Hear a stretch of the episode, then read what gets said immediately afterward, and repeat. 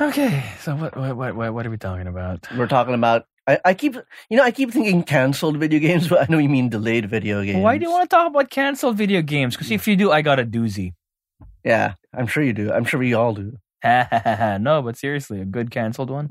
Star Trek: Secret of Vulcan Fury. Oh, Mm, deep cut. diba? No, like seriously. I just fell off the internet. The trailers looked amazing. The voice cast was the entire original series mm-hmm. crew. It was made by the same people who made. Judgment, Judgment Rites, Rites. and 25th anniversary. So it was supposed to be an adventure game, which would have been awesome. But I don't remember why they didn't push through with it.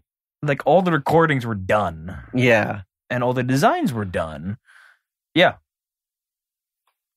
Oh right. Oh. I don't think this was officially part of the episode. no, it really wasn't. Sorry, I'm so sorry. Oh, right, right, right, right. See, content happens whether you know it or not. okay. there should be a there should be a sign in the street. Content approaching. okay, here we go. Here we go. Welcome to Three Point Landing, where we talk about movies, games, and stuff. Sorry again. Welcome to Three Point Landing, where we talk about movies, games, and TV shows. I'm Misha. Matthew, The hell was that? Something special. I don't know. My co-host's um, senses have taken leave of his body. When they come back, we will be talking about delayed video games.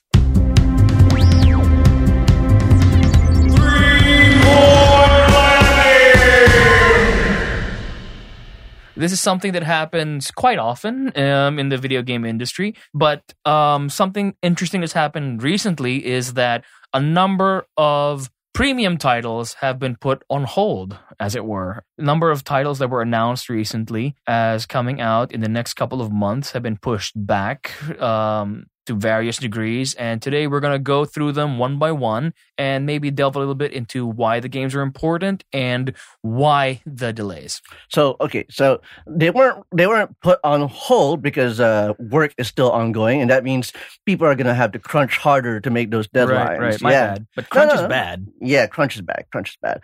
But that's not really the scope of our conversation here. The scope of our conversation is high profile games that have been bumped forward. And it seems like a case of excess promises. So, okay, so let's let's go down to the base and talk about which games have been postponed, which of the most high profile Wait, games. wait, hold on. Something you said. I, I, I like that. I mean, you said uh, a little bit a case of over promising. Why, why do you think that is? I think what happened here was many of these games were announced at E3 last year. And Right. when the trailers dropped and when announcements made, they would say things like Watch Dogs Legion coming out March 2020. Right, right. And, uh, you know, Marvel Avengers coming out May 2020. And, you know, la- the same thing for The Last of Us, Cyberpunk 2077. yep, yep. Um, and many other games. All those games I just listed, they've been uh, postponed. And I think it's, when I say uh, pr- um, over promising, I mean, I think these uh, publishers and developers were a little too excited to have these titles out um, in the first half of the year when it was clear that the amount of work that they could get done between June and that date would not be as much as they, that they thought they could. you think there's any particular reason that these publishers were aiming for the first quarter? Um, Well, for me, okay, this, this is I'm I'm not an expert by any means, but I honestly think that it might have something to do to do with the release of the PS5 at the end of the year.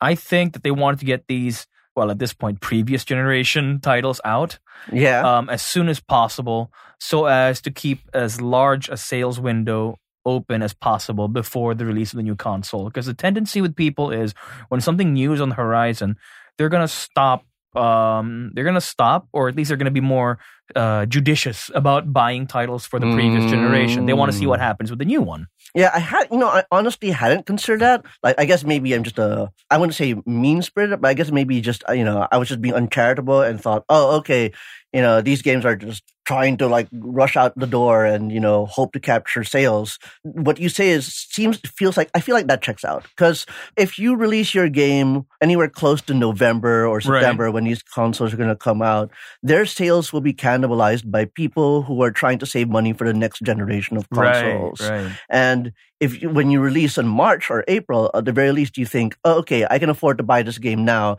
and still have six months left over to save up money for the next console. Yeah, that kind of makes sense, I think. But you know what's frustrating is that I was expecting all of these amazing new games in the first quarter, and I'm one of those fools who went out and bought a PS4 in expectation. so, yeah, I mean, it's very frustrating. So, uh, so you're basically saying that anybody who might have bought a, a, a, console late in this generation in the hopes of cashing in on these games might have felt screwed. Just a little bit, yeah, just a little bit. Don't get me wrong, I love the games that I got, but the thing is that you were expect you bought this thing with very specific expectations, and now those aren't being met. But I'm sure it's more frustrating for someone like you who has been actively playing games of this generation, and you also were looking forward to these titles coming out. That's true. I mean, well, uh, for one thing, you know, there's always there's never a shortage of games uh, to play, but keeping up with the latest video game releases is a thing that is just as important to gamers as keeping up with the latest movies are with uh, movie fans because you want to be part of the conversation and the, the discourse mm-hmm. definitely, definitely, that surrounds the latest video games. And definitely not being able to deliver means like really uh, adjusting. Now I think the games that we're looking at, they probably ended up being delayed because of the immense technical ambitions that they've set out for themselves. Okay. Now, let me back up and sort of like set up a context here. Knock in the past, out. in the past 12 months or 24 months, you know, two years, so many games have come out that consumers have felt are pushing the hardware of this generation to the limit. You know, I mean, like games like Control, Right. uh, with its advances in lighting, and you know, Star Wars Jedi Fallen Order, you know, with its lush graph, uh, lush landscapes, they have come out in recent in, in recent months and been laggy, glitchy, buggy, or filled with long load times on the PlayStation on Right. the baseline PlayStation 4 and Xbox One. Okay. How does that compare to the PC versions, though? I still think they take a long time to load. Maybe fa- maybe faster, but not okay. enough. Okay. And fair enough. I bring up this point because what I'm saying here is that I kind of feel like people are trying to wring as much blood out of this generation as possible. They're very they want to keep pushing the envelope for what can be done with video games, but are very reluctant to give up the privilege of releasing those games on consoles that have huge audiences Right. and huge install bases. Right, because you already have a guaranteed bunch of people who are Yeah. going to be um, looking for the next big thing before the arrival of the next big thing, Yeah. the And- actual next big thing. Yeah, and you know, people love to talk about the hype that goes on with games that are going to come out for the next generation, but those games tend to suffer a little bit in the initial window because they're releasing to smaller install bases. You know I mean, more copies have been sold in Le- of Legend of Zelda: Breath of the Wild in its succeeding years than have been sold when the Switch first right, launched. because with it. um, correct me if I'm wrong, but from my personal observation is that whenever a new console hits or any new any new piece of hardware, whether it's like an, an iPad or an you know um, a new graphics card, there's always going to be a segment of the market that's going to have a wait and see mentality. They want Exactly. to see what the bugs are. They want to see what's wrong with it. They want to see what the reviews say. And there are those who will wait until the second or third generation before they get on the bandwagon. Yeah, I mean, any any consumer who wants to be a little bit to, to play it smart, so to speak, Yeah. will hedge their bets for a certain amount of time. That's fair. That's fair. yeah, and so it just makes sense to get all of these games out now while the getting is good on Yeah. the existing generation of consoles before the next one hits. Yeah, I mean, on, on the publisher end. So basically, Yeah. yes, and I mean, from a sales point of view. yeah, and I'm not comfortable with that. On the one hand, you know, it's the smart business decision to exploit that that install base. On the other hand, I don't know if those video games will will express themselves in their best form on the PlayStation 4 and Xbox Are you Series talking X. from an aesthetic point of view or from a gameplay point of view? from a techni- from a technical view, meaning like, okay, let's start talking about the games that have been delayed. I think the first one I want to talk about, which is not necessarily hype, but I think is worth discussing, is Watch Dogs Legion. Okay. The Yeah. third installment in Ubisoft's techno thriller series of open world games. Okay, besides the mm. fact that this this is a sequel to an existing franchise, What's exciting about this one? What makes it different? Uh, what makes it different is the premise that Ubisoft and uh, lead designer Clint Hocking have set for it, which is that it's a game where you lead a revolution, sort of a resistance movement against the surveillance state in a post-Brexit futuristic England. Okay. Okay. Uh, and what happens is is that you're against surveillance, you're against the police state and all that stuff. And the big gameplay hook they've been telling everybody is that every character in the entire city of London has his own backstory and Mhm. has their own like personality and their own classes and skills and stuff like that. And they can all be recruited. so it's kind of a sandbox. It's a sandbox and the way the game is supposed to work is that you can go up to a guy and do them some favors and they'll join your army. And this is, applies to every single citizen in England. Wow. Okay. And I don't know that, how- That's ambitious. Yeah, it is ambitious. We've seen some gameplay of it, and I don't know if they're if they're hard scripting every single character or if they're tasking a procedural algorithm to de- generate it. But it has been on record that difficulties with like developing this game, with making it work, is what's contributed to how long it's taken to release it. And so now I'm thinking, okay, here's a game that's in a massive world, Yeah. has great technological ambitions mm-hmm. and is probably going to be expected to push graphics a little bit. And they want to release it on the regular generation Xbox and, and PlayStation 4. And I don't know, if, I don't know, will that game suffer on these platforms that are now based on hardware that is seven years old now? Wow. the It's PlayStation that- 4 It's been that long. is seven years old. When they came out, they weren't even considered top tier PCs. Right. I'm not holding that against it. It's just that consoles tend to represent a very av- an average level of technology True. to keep costs within reason for Right, the consumer. And Yeah, the fact that they're putting it out now, that they're choosing to put out something that's, in theory, more technologically advanced than what we've been seeing lately. Mm. Yeah, that does sound very ambitious. yeah, and it's also worrying. It's like okay, so control control took forever to load on an Xbox One. And, and and and Jedi Fallen Order was slow as crap on the PS4. Right. What am I going to? What am it I? wasn't that bad. Yeah, but the what am I- PS4. But what am I supposed to expect for Control for uh, for, Watch for uh, Watch Dogs. Right, right. Yeah. Okay, yeah, I can see that. That could be troubling. But then you know what they're going to do, right? They sell enough copies, they're going to put out a remastered version in a couple of years on the next console anyway. yeah or yeah and and you'll get it again. Oh, but here's the thing. Um, this is we don't know what the game plan is for Watch Dogs Legion, but that link lends me to allows me to segue to another topic, which is uh, Cyberpunk 2077, a game which has recently pledged that they, if you buy Cyberpunk 2077 on the Xbox One, Right. you are entitled to a free version of it or a free upgrade to Xbox Series X, the The, the next success- one. Right. next one. Right. So you don't have, you know, consumers who are worried about paying twice for a video game under Xbox and under and specifically Cyberpunk 2077, that's not a worry. So already console manufacturers like Microsoft and publishers like CD Projekt Red, who create Cyberpunk 2077, are already thinking about this, about Right, thinking right. about how consumers might be worried about having to double pay. And they've said, you know what? Don't double pay. Okay, that's cool. That's kind of cool. Three point landing.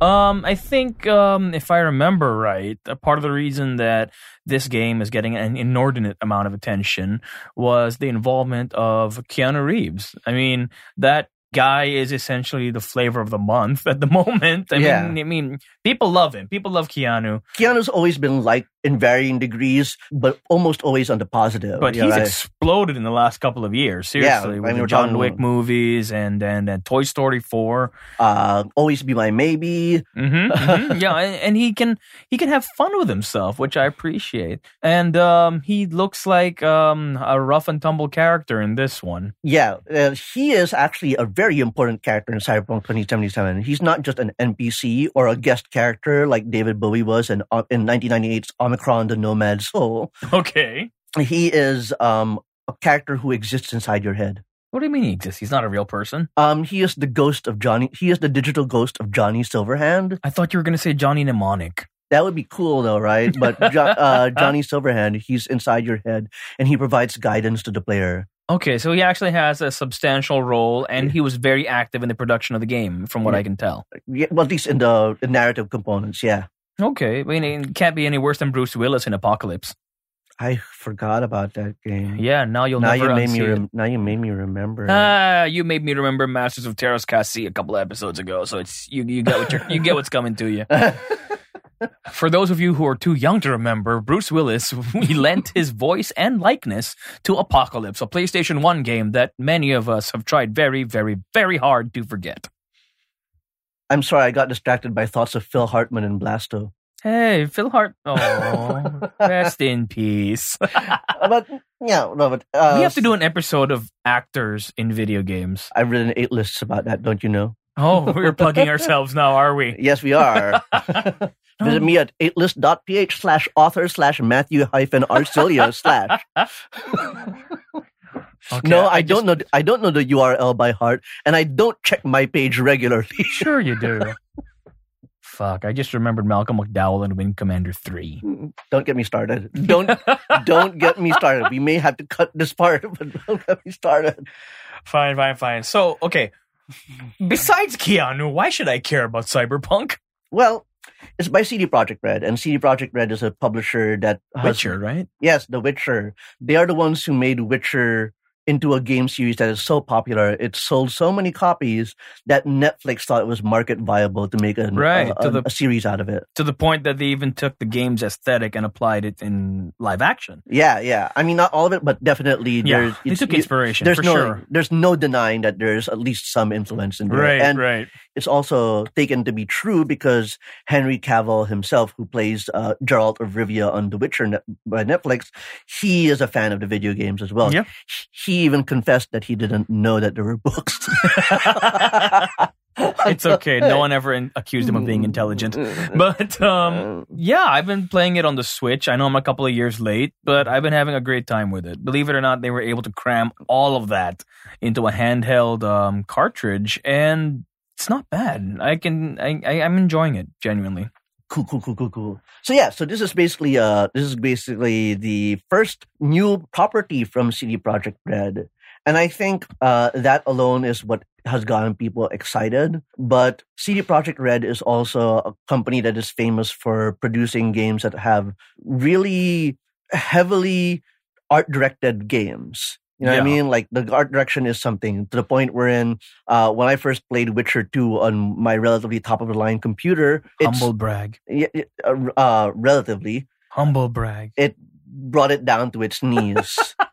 Okay, okay. um, the Witcher games are famous for being demanding on the PC, and there's no reason to believe that CD Projekt Red won't repeat that kind of demanding. No, but seriously, I mean, no kidding. Um, the creator of God of War, when he tried out Witcher on the Switch, he thought it was nothing short of, um, you know, witchcraft.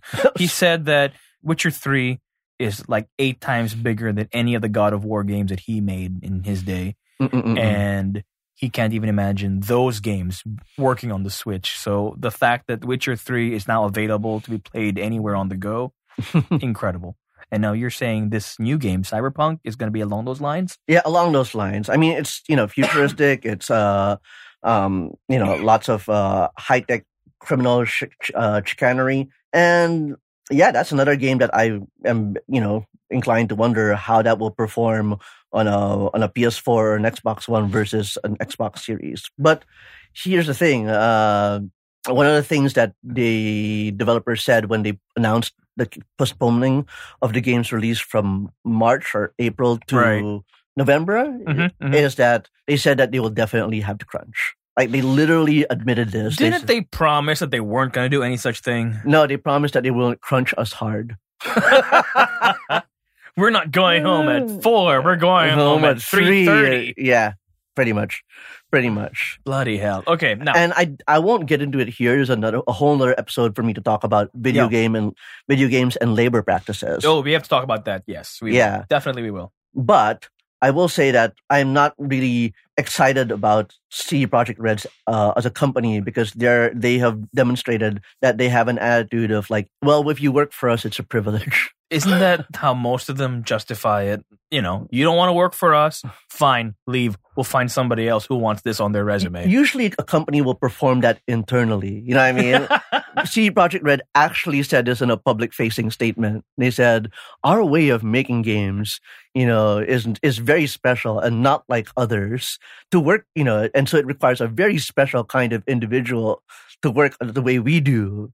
Which is basically saying you need to be special to work for us. to which Rockstar said, "Shut up and hold my beer. I got this." yeah. So anyway, yeah, Cyberpunk uh, Okay. 2077. Okay, here's a title that I'm actually looking forward to, and I want your take on it: The Avengers.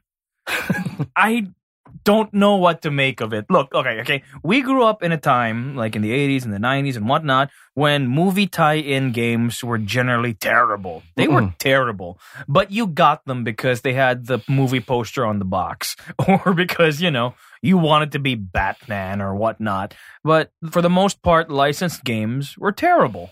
And recent years have kind of turned the tide a bit wherein that most franchises when they have a big movie coming out they don't bother with putting out games on mainstream consoles. They'll put it on mobile where you can just forget about it where it doesn't really matter. You're not as demanding. You just want something to do on the way to work. But titles like arkham asylum or even fallen order to some degree Mm-mm. they show that if you put in some time, love, money into these franchises, then it is possible to do a decent licensed game.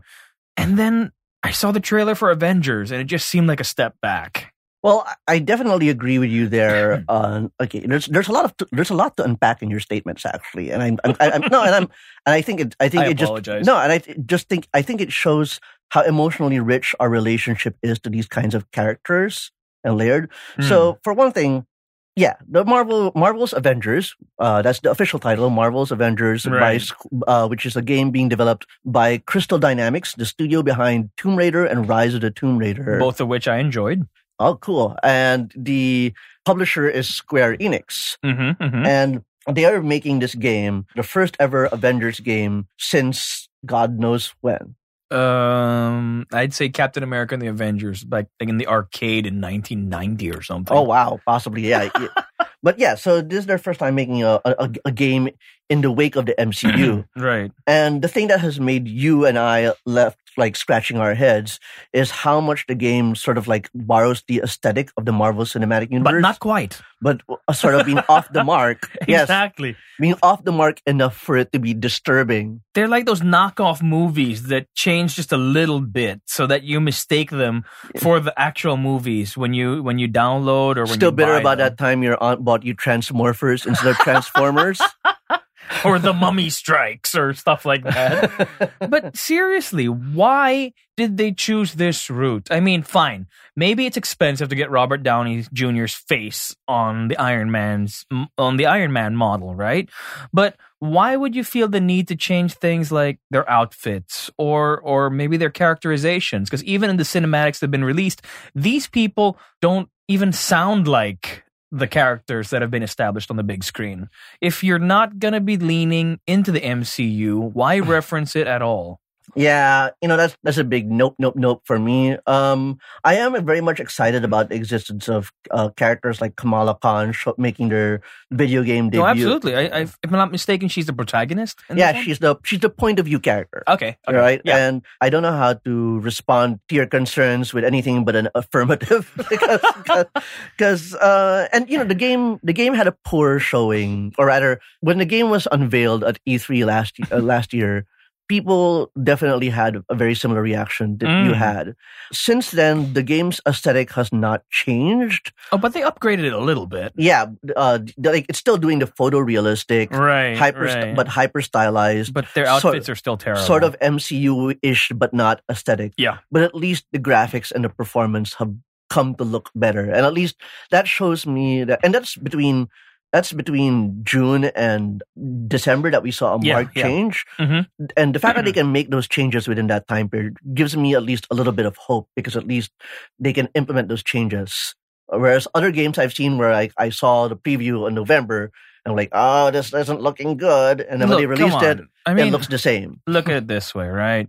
Captain America is traditionally a good-looking guy. Can we just agree on that? Yeah, Here, he looks like a big dumb jock. He looks like um he looks like Armie Hammer's uh. If you took the disused genetic material of Armie Hammer from the flo- from a barbershop floor, and then you like tried to grow an imperfect clone from him, You know what I see when I look at their Captain America model? I see Big Moose from those old Archie comics. That's what I see. oh. a big dumb blonde jock. Like seriously, he looks like Big Moose. He'd be like, "Duh, Tony Stark's looking at my girl." God, that guy is not leading my Avengers. I think I could. I think I could go all day with you talking about unfavorable comparisons between Marvel's Avengers, Captain America, with other random blonde people. Oh, But- okay, okay, one more, one more. Black Widow in this game looks worse than that Chun Li model that they had to replace from the last Street Fighter game. rough, yeah, rough, yeah. Like, I don't even know where to begin. I don't know where to begin, honestly, without offending everybody. But she, again, she doesn't have to look like Scarlett Johansson. Mm-mm. It's just that she's not supposed to look like a dude either. I mean, that's that's just me. unless uh, transgendered Black Widow is the new thing. I don't know. I'm, She don't looks like an 80s Soviet weightlifter. That's what she looks like. I'll I'll, I'll buy that. but anyway, like so with Marvel's Avengers. Uh, okay, fine, go. You know, despite okay, so I have misgivings, you have misgivings. I think one of the reasons why this game is going to be delayed, other than the fact that they hopefully will take the necessary time to polish and improve this the look of this game when it comes out in in later in the year. But I think you know at the heart of what's worrying about uh, the Avengers isn't necessarily the aesthetic okay, there's that's that. fair. That's fair. but definitely the technolo- again once more like Watch Dogs Legion, the technical and ambitions they've set for themselves and the experience that they're trying to craft. Uh, this game is has a single player campaign, Okay. um, as most uh, good games are expected to have nowadays. Mhm. But they also want to design this game like an ongoing comic book experience where n- every month new uh new well I'm not sure it's every month but every once in a while new characters new story arcs new content will Oh. be added to the game Okay, so that sounds cool. yeah so that means uh at launch we'll get the, the core avengers and kamala khan but in the future we might get ant-man we might get falcon we might get all these other characters being added in See, here's a funny thing. I was going to mention some of the weirder Avengers, but given the way the MCU has been going, I honestly wouldn't mind if we get some of the more offbeat uh, ones, honestly, because it could it could totally happen at this point. Who I think- knows, right? you know, you jest, but I think that would be beneficial to the game because then they don't have a point of reference to be compared for, against unfavorably. So let's say they bring out Black Knight, they'll be like, oh, okay, you know, like, which is Mhm. nobody's gonna have to compare this Black Knight with some movie Black Knight. No, that's fair. I mean, I'm just saying that we live in a universe now. We live in a world where the Guardians of the Galaxy, at best, they were like Z list, Yeah, but now they're a number one box office draw. So I would not be surprised if we saw Black Knight or any other the other Yeah. characters that that formerly wouldn't even have gotten the time of day in a video game. So that that's cool. That's pretty cool. So you know, there's, so there's that the new characters, and also this game is supposed to be a a, a li- an experience that has multiplayer elements, wherein you go on missions with other friends and pick the Avengers you like, and uh, go on raids and and and grind for elite cosmetics and all of that stuff. So already they need to make sure that the game not just plays well, but also can has the infrastructure to support all of that, like multiplayer stuff and synchronization of content and um, even just like facilitating the commerce that goes with selling and buying cosmetic items, which might seem puzzling to most people who play a lot of video games because you think, haven't they figured that out now? it's funny now? when you say cosmetic items. I mean, I know what you mean, but now I can't stop imagining Captain America with lipstick. like seriously. Well, that might be a, a an alternate skin for Captain America, glammed in America. He's fierce. Sorry, Captain Glamerica. Yes. All right, For the flag, he's fierce. for the flag, he's fierce for the flag. Okay. Okay. Yeah, uh, but this I don't think Square Enix has a high profile game like this. You know what I mean? Like Activision has Destiny 2, Right. Ubisoft has The Division, BioWare ha- EA BioWare has Anthem.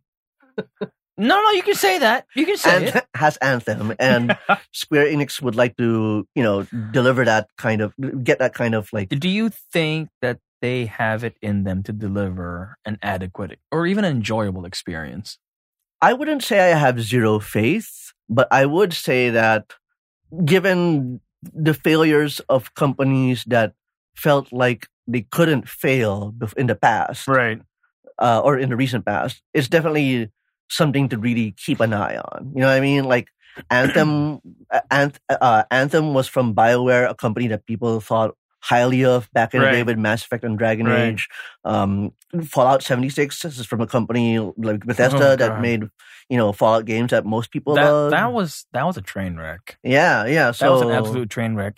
Anthem, I would even give it the benefit of the doubt. No, not even. I mean, I would give it some leeway. It was it was uneven, but Fallout, Fallout seventy six was just that was a hate crime. Honestly, that that was like that should never have been released. yeah. Honestly. Speaking of, uh, while we're still on the topic of upcoming games that have been delayed, um, another one I'm looking forward to is Last of Us. The Two. Last of Us Part 2. Absolutely. I had a great time with the first one. It was like playing, well, you know, it was essentially Logan, but, but it was good. It It was, was like a, fun. I think it's like a Cormac McCarthy novel, like wrapped in a zombie apocalypse kind of thing. mm-hmm, mm-hmm. With a healthy helping of um gore. but, you know, the sequel, how long have we been waiting for this? How long has it been since the last one came out? The Last of Us, uh, the original The Last of Us came out on the PlayStation 3 in 20, yeah. in 2013. So this has been seven years since, hmm uh, unless you count The Last of Us remastered being released like later that year. I don't want to count. Was it was it the same year that re- remastered came out? I think it was a little bit Maybe later. after, maybe maybe It was later. 2014. It was later. 2014, yeah, yeah. But um, here's the thing. Um, now it's being delayed. Was it the case once again of them biting off more than they could chew by saying that they were coming out, and then there's no way we can make that date? My hypothesis really here is going to be, unlike the previous examples mentioned, it's just a lot of animation to work on, a lot of stuff they've been working on, and I think it might also be a a shift in internal policies. Like I How so? I'm not a I'm not a 100% insider in the video game industry, Yeah. but Naughty Dog is a company that has sort of like has well documented issues with crunch. But unlike other companies that have tried to double down or excuse it, Yep. it's become a source of personal drama for the company. Like the studio directors like Neil Druckmann and Bruce Straley, they have confessed how much of a great toll making these games, like the personal cost these Right. games have had on their lives. And that's just them at the executive creative director level Right. to say nothing of the employees who work under them. Mm-hmm. And while I don't think Naughty Dog has handled its crunch perfectly in the past, it's definitely a company that at least shows demonstrates an interest in addressing that situation. So you're saying that maybe the delay is because they don't want to Yeah. crunch as hard? Yeah, and I don't think that's a. I don't think the move of the release date from this from one one point in the time in the calendar to the other is precipitated by a change in uh, in in reducing crunch, but rather a consequence of policies that were put in put in years before already about like you know you know like like they decide okay let's cut down on crunch in about 2017 or 2018 and they thought they'd be done by march and you know and and last of us part 2 is a game that might not seem ambitious from a creative services te- or technology perspective but it's definitely an animation intensive game Oh, absolutely. yeah, this Um, is a game where motion cap, where you know Naughty Dog's motion capture like uh is like be- unparalleled in the business. I think um, I'm gonna have to disagree a little bit with the, on the part of the technical aspects because something that the original game had going for it, even before they remastered it, it looked amazing on the old PS3. It looked even better when it was remastered, and it essentially became like a landmark title for the Mm. console. So I think that maybe they have that kind of pressure on them now to deliver an experience equal to, if not superior. They have to make something that's going to make your eyes bleed because of how beautiful it is. Definitely, no. I think I think you I think you might be overlooking how much in agreement we are on this, which is that what I'm basically saying is that this game is is expected to be as visually stunning, if not Yeah. more so, than the predecessor, and to deliver those Mhm. visuals, deliver that animation while trying to address their own like overwork culture has come at the cost of a release date. Mm, That's what I'm hypothesizing. Well, I think in this case we can live with it because Yeah. if it makes for a better experience further down the line, then so be it. and if it means that's not the at the cost of the personal, li- if it means a reduced cost on the personal lives of the people who are working for it, then fine. Mm, yeah, that too. Yeah. Sorry. Oh, you you know me. You know, I mean, my heart goes out to anybody who has to crunch, has to work two, three, four, five, six hours overtime on a daily basis because it, it's not fun. It's really not fun. Yeah, and you know, uh, if it means uh, the video game developers get to stay in the industry because they're not burnt out, I'll, I can live with that. Okay. Yeah, Yeah. that's cool. That's cool. Three Point Landing. So, for now, let's move on. Those are the titles that are upcoming that we're looking forward to, that they got the release dates pushed back. What titles come to mind, Matthew? Looking back, what titles come to mind for you that were delayed, but eventually came out after much hype and much speculation? And um, were they any good? I, I feel like I have less experience with that than mo- than uh, most other people. I know that can be surprising considering how many video games I play, but it's because um because most of the games that end up getting delayed usually have uh big console releases, and Right. also I tend to play a lot of video games, Right. so I tend to be very easily distracted from slipped release dates. Okay. Fair enough. Fair enough. But I think one game that is definitely worth remembering for me is The Last Guardian. It- Okay. it's not one that is close to me emotionally, but it's definitely a game that has existed for a very long time for us. Because, uh, okay, so The Last Guardian, I was going to ask. It's Tell us game. what, what, what is it about? yeah, The Last Guardian is an emotional journey game about a young boy and his beast friend, this sort of like dog-like creature named Trico, Okay. as they travel across ruin, a ruined, you know, a ruined landscape. ruined. Ruined, a ruined. Did I say ruined? No, I just like saying ruined. a ruined landscape. And that game was announced back, I think, in 2005 or 2006. Okay. And it didn't come out until 2018. Wow. They took their time, didn't they? They did. And, you know, it came to a point where people were joking about it like it was vaporware, like it would never come out.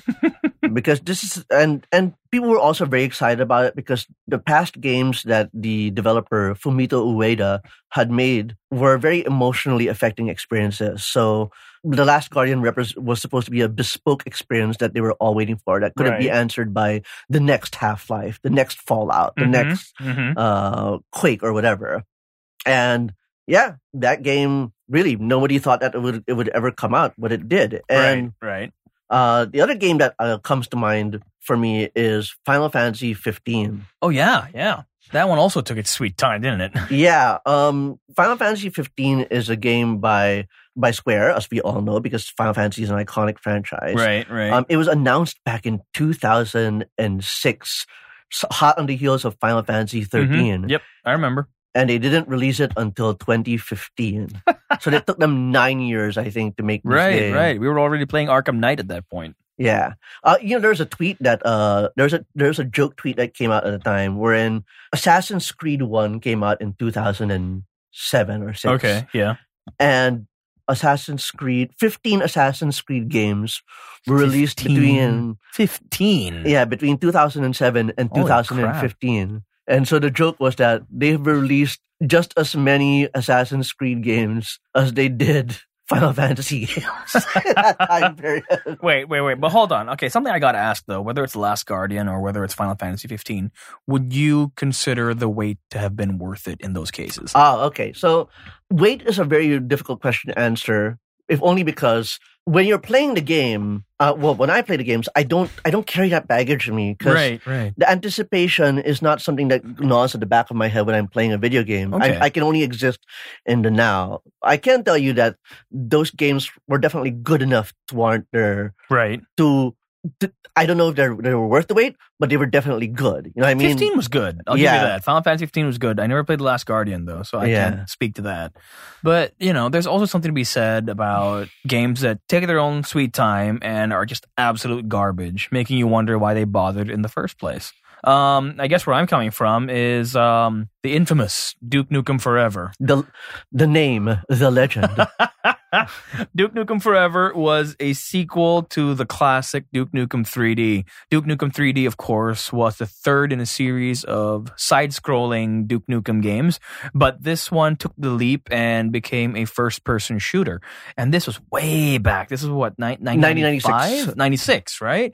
So most of us were just, you know, coming off of Doom and Quake and Mm-mm. Wolfenstein, for heaven's sake. And here comes this game with this beer swilling, misogynistic catchphrase spouting, um, walking caricature, basically, of the roided out heroes that you know uh, that that Sylvester Stallone and Arnold Schwarzenegger would play.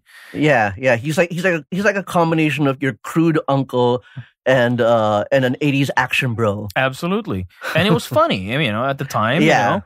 Um, it was crude, it was rude, but you know, it was a big hit, and it was one of the first games that I can actually remember playing on a Mm. local network.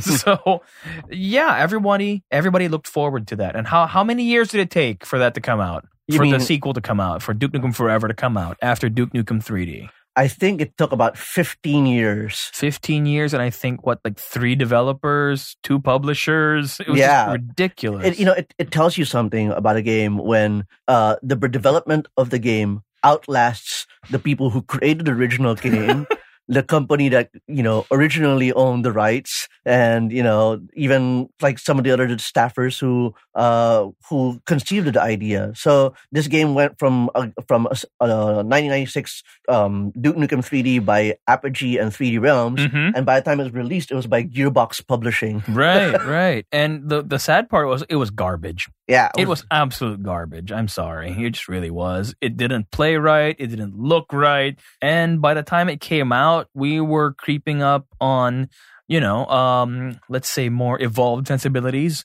where the caveman antics of Mhm. this 80s throwback um, weren't entirely um, acceptable anymore. yeah. So it just basically had no reason to exist.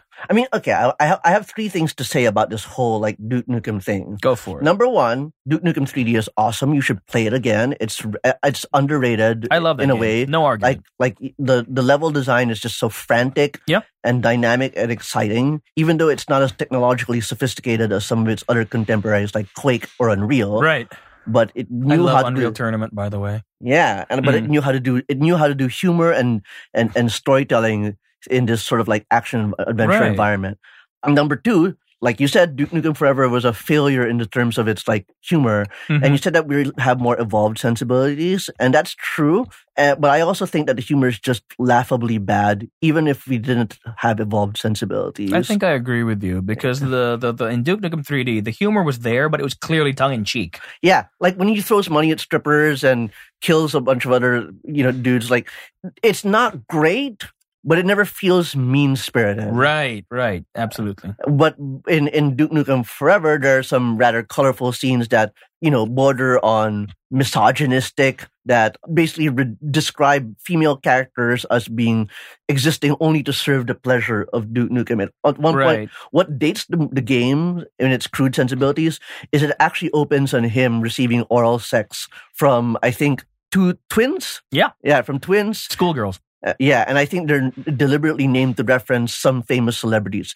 Either they were supposed to be the Olsen twins, or they were supposed to be Wynonna and Naomi Judd. I And- can't remember, and- but that sounds about right. And which whichever examples those are, they date they date the game incredibly. Here's the thing: it, it became a parody Uh, yeah. of a parody. yeah. Okay, that's what made it sad. It was a parody of a parody, and by that point, nobody cared. Mm. Nobody cared enough to even try defending it because the gameplay was awful, Yeah. and there was just nothing to recommend it. Yeah, and, and and that's the third and final point that I wanted to make, which is that even if you could get over that ugly humor, the game just sucked. It was glitchy, it was badly designed, Yep. It was poorly optimized, the art Right. looked like crap. Mm-hmm. You know what I mean, how I'm sorry, but how am I supposed to enjoy a misogynist oral sex joke when the graphics look bad?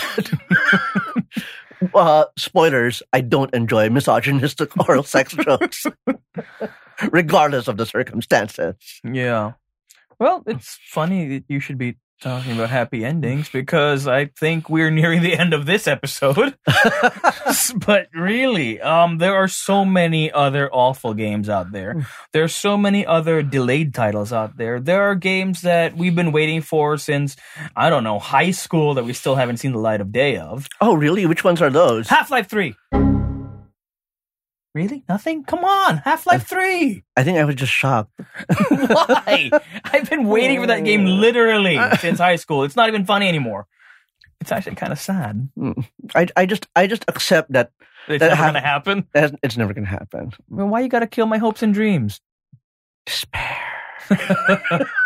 Fine, but when the Avengers comes out and we play it, you get to be the Soviet weightlifter. Deal. All right, so um, that's it for delayed games and disappointing games of yesterdecade. Uh, this has been Three Point Landing. Uh, you can listen to our other episodes on Spotify, YouTube, Google Podcasts, Apple Podcasts, and uh, you can reach us on Facebook too. This is Matthew. This is Misha. We're record- recording. This is Misha. We're recording. we are recording from Big Baby Studios. Why am I shouting? Let's try that again. This is Matthew. This is Misha, and we're recording, as always, from Big Baby Studios. Woo. Woo.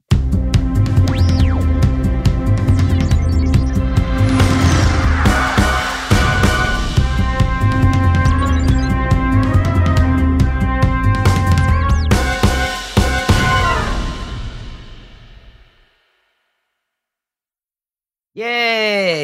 That was fun. no, I think that was fun. Fucking Half Life 3. I'm gonna be a father by the time that thing comes out. My kid will be in high school before that thing comes out. Let me tell you of a legend. My monitor was the size of hollow blocks at the time. Mm-hmm.